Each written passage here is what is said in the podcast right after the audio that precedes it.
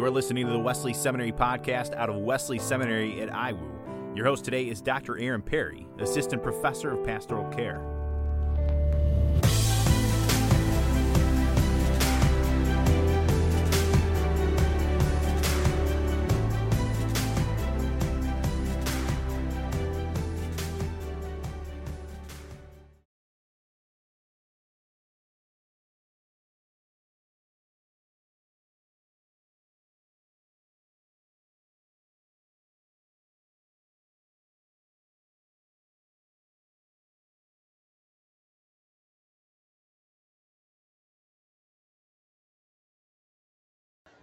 Well, grow up.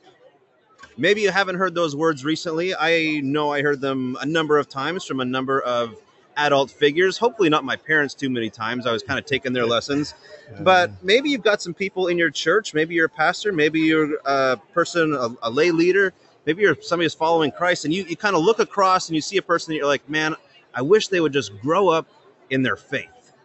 Well, if you've heard those words, if you said those words, I think uh, the resource we're going to introduce today and today's guest is one that you're going to want to listen in on. We are live at the gathering, and our guest today is Pastor Kevin Myers.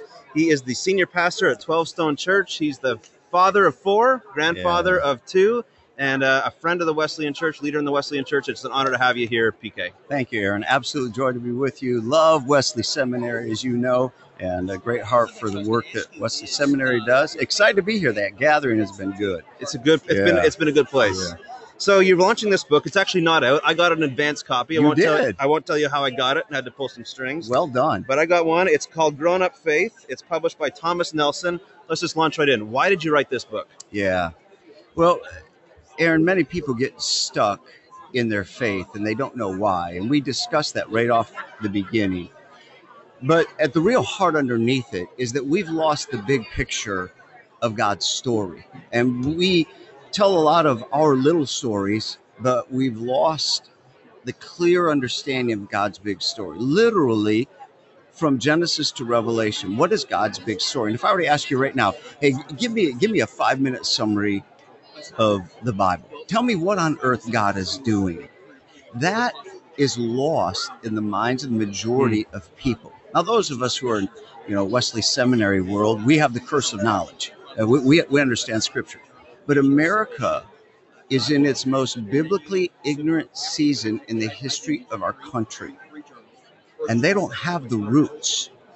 I've just become convinced that we have to put that story back together. People have bits and pieces of the Bible, but they don't have the whole. They're kind of puzzled by the Bible. So this is like giving you the big picture, like looking at the puzzle box, seeing the whole story in one. So we think this is tremendous discipleship tool to help people who are already in the faith and kind of disciple them into evangelism as well. Did Did you come across some folks in? And you see a lot of people. So this isn't signaling out Twelve Stone. This is just along your walk that you're like, man, they just they just need to grow up in your faith. Like, did that kind of get you in the gut a little bit? you know, all along the way. It- in the course of life, we have a Christianity that's built on secular humanism.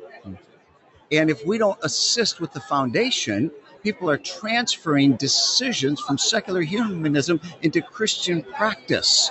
And, and they don't know what's wrong, they don't know what's broke.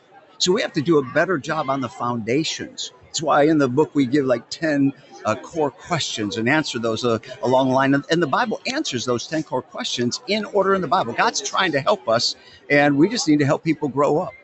So you uh, tackle three kind of areas. This is a book about the whole person. You're trying to tackle the heart, mind, and will, and you say Yeah. that all of those are necessary to be grown up in your faith. Uh, why is that the case? Why are all three necessary? Heart, mind, and will. One of the things I love about the growing up in the Wesleyan Church, we have a tremendous handle on what it means to grow up. That involves the whole heart, the whole mind, and the whole will. And and and, and the mind is, is, I would just call it biblical knowledge to keep it accessible, and the heart is spiritual intimacy, and and and the will is holy obedience. And if you're to do like a, a, a Venn diagram where those three come together, only at that point are you really growing up that that space. And sometimes people like denomination circles or individuals pick one and neglect the others. So Mhm. so think about it this way aaron. If you if you pick the mind and you neglect the heart spiritual intimacy and the will holy obedience then you get caught up in, you're at risk of intellectualism. And we know entire denomination groups of people say that's that's that's grown up. But then there are others where it's all about the heart, spiritual intimacy. And if you neglect biblical knowledge, the really foundation of the truth, and holy obedience, surrendering your will, well, you end up with emotionalism. And we know entire denominations and groups that lean into that, and they call that maturity in their circle. And then there are groups that end up in this kind of the will of God dominates, and, and it's critical. But if you neglect biblical knowledge and you, you neglect the heart, then you end up in legalism. Any one of those without the other forfeits real maturity. So it takes all of them. Of course, Jesus was all 300%, and we're on our way to that. But that, that's kind of the framework of why we call that grown up faith. And the Wesleyan Church has such a rich theology for all that coming together.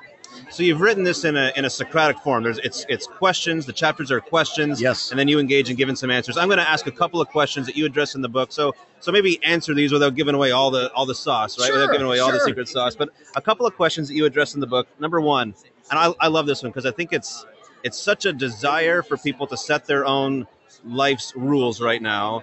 Uh, but you've got the question. Well, why can't I make up my own rules? So why can't people make up their own rules? Well, people love the question because you feel that from the time you're a child. You, you're grateful mom and dad are there, but you just like to take over. And that's true for all of us, even in our adult life. So many people dismiss God because they don't want a God of rules. But the truth of the matter is, as soon as you get in charge, what's the next thing you do? You make rules for everybody else. Mm. It's just our nature. We're not anti rules. We just want to make the rules. And you have to be God to make the rules. So it's a real honest conversation that's rational but heartful and addresses the will. There's a reason we can't make the rules. You'd have to be God to make the rules. And He has our best in mind. And God's not rule driven, He's relationship driven. And he wants our best as any loving father would. So that's kind of where we jump in on the chapter. I love that chapter. I- I've got a, I mean, just a couple of observations that I make with it. Like we kind of have this sense of, I think it's a reaction against legalism, and we're like, oh, Yeah. oh, we're against rules, and and we we pit rules and relationship against one another, which I think is a mistake. And one is to grow into the other, right? Like you Right. craft rules so that people can grow in well. And then I look at pop culture, and I see Jordan Peterson's got a book called Twelve Rules for Life.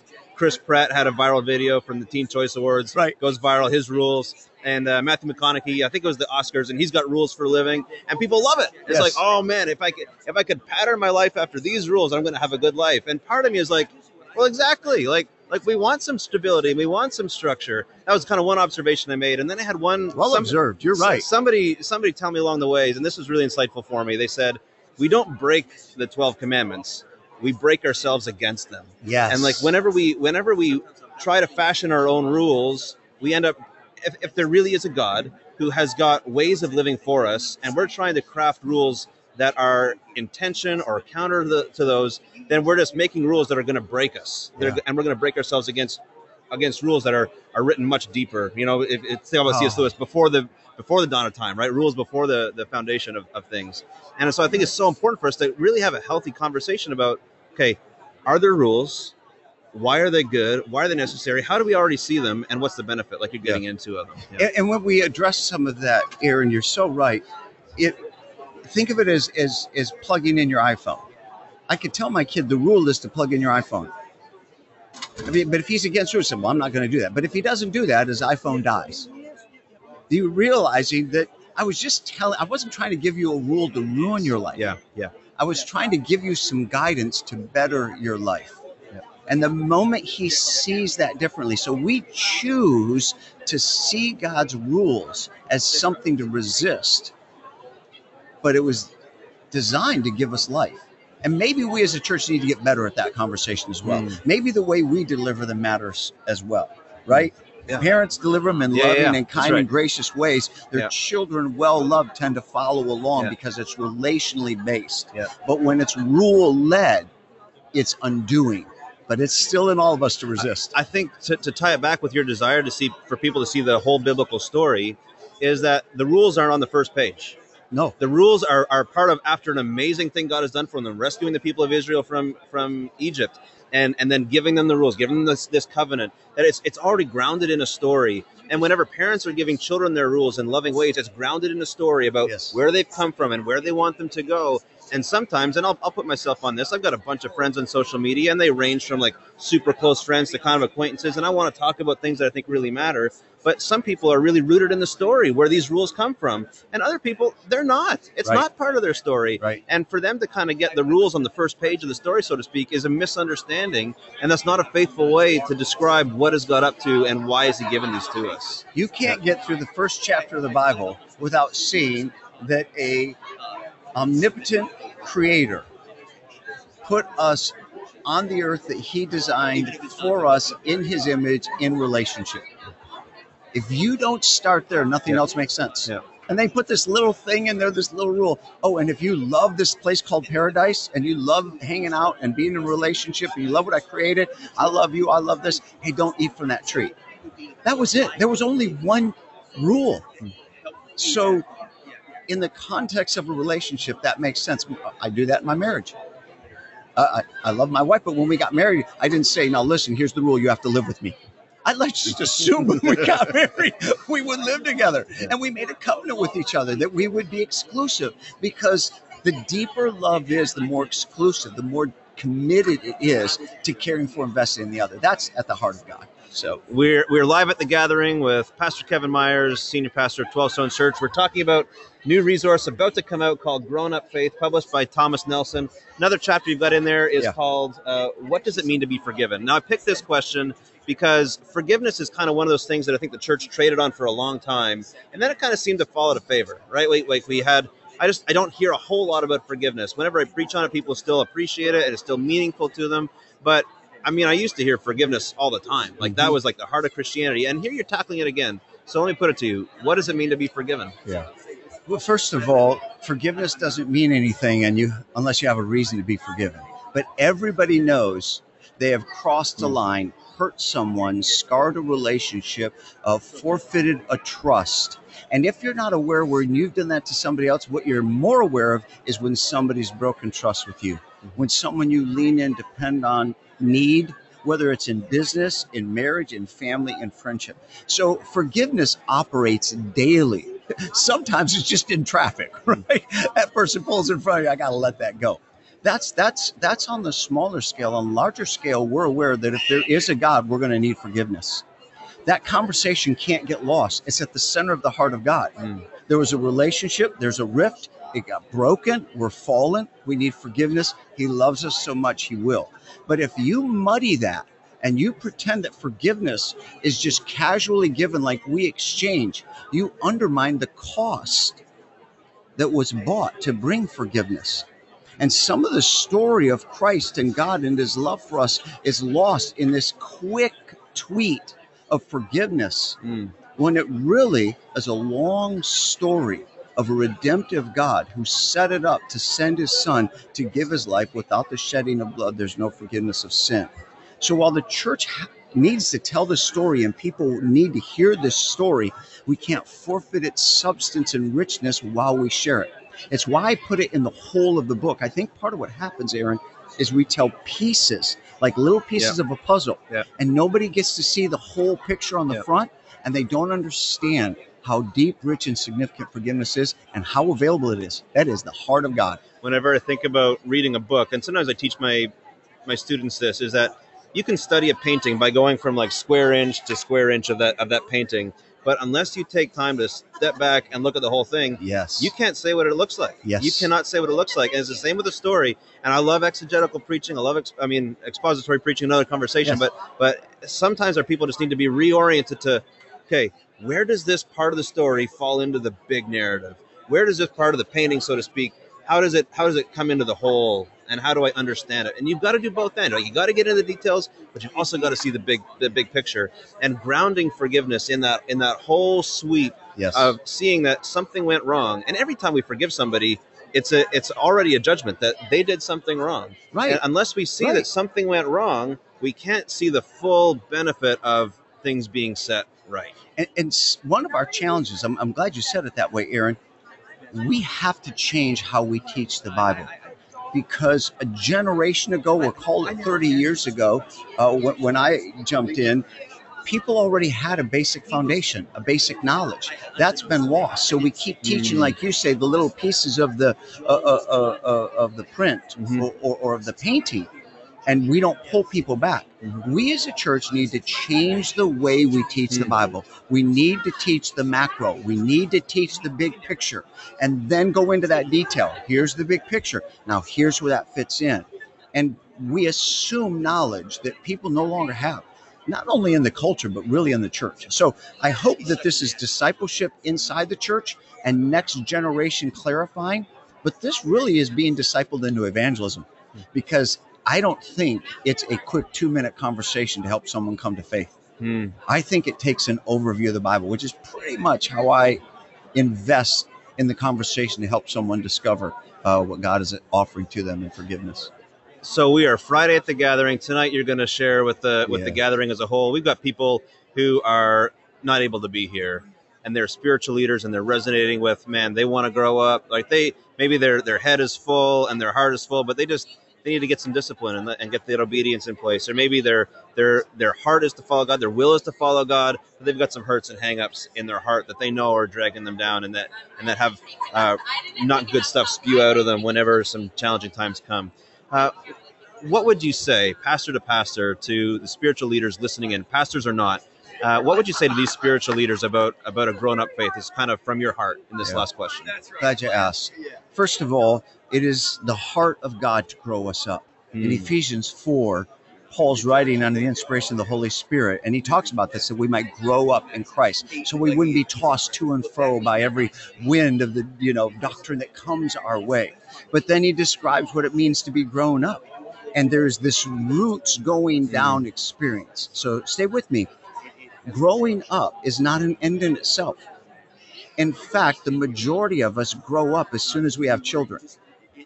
As soon as our focus moves off us, the majority of my growing up occurred when I became a dad because I had to pour into somebody else. So, the purpose of this is not merely to disciple us into a deeply rooted worldview that comes from Scripture with the big picture, but then that this would disciple us into evangelism and we would bring the big picture into the world around us, answer the questions they're asking, and care about them. Our growing up rises. We grow up when we care about somebody else who's spiritually unresolved or who doesn't understand the faith because they start asking questions we forgot how to answer. We start caring about their issues more than ours.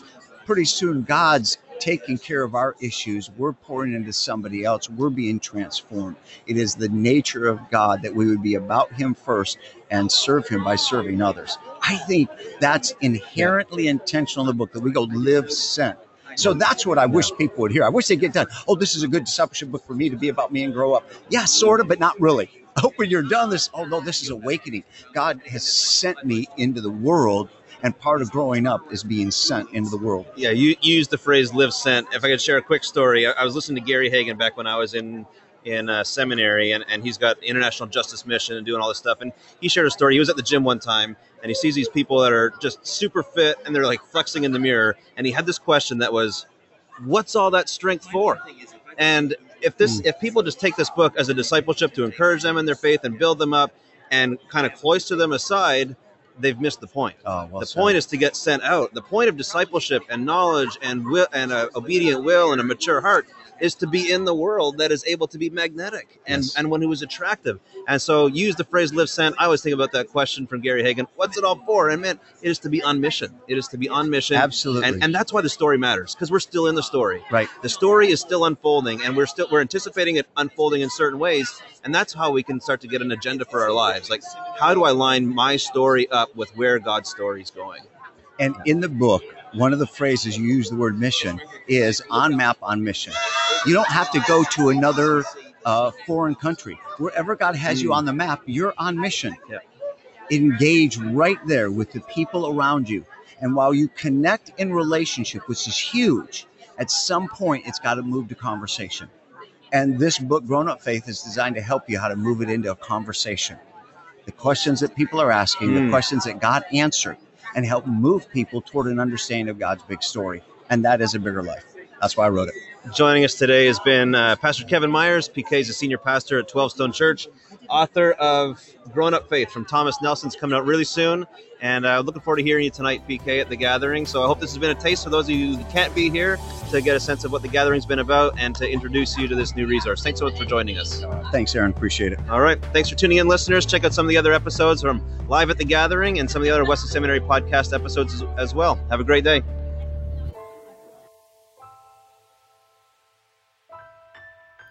Find us on Facebook, Instagram, and Twitter under the name Wesley Seminary.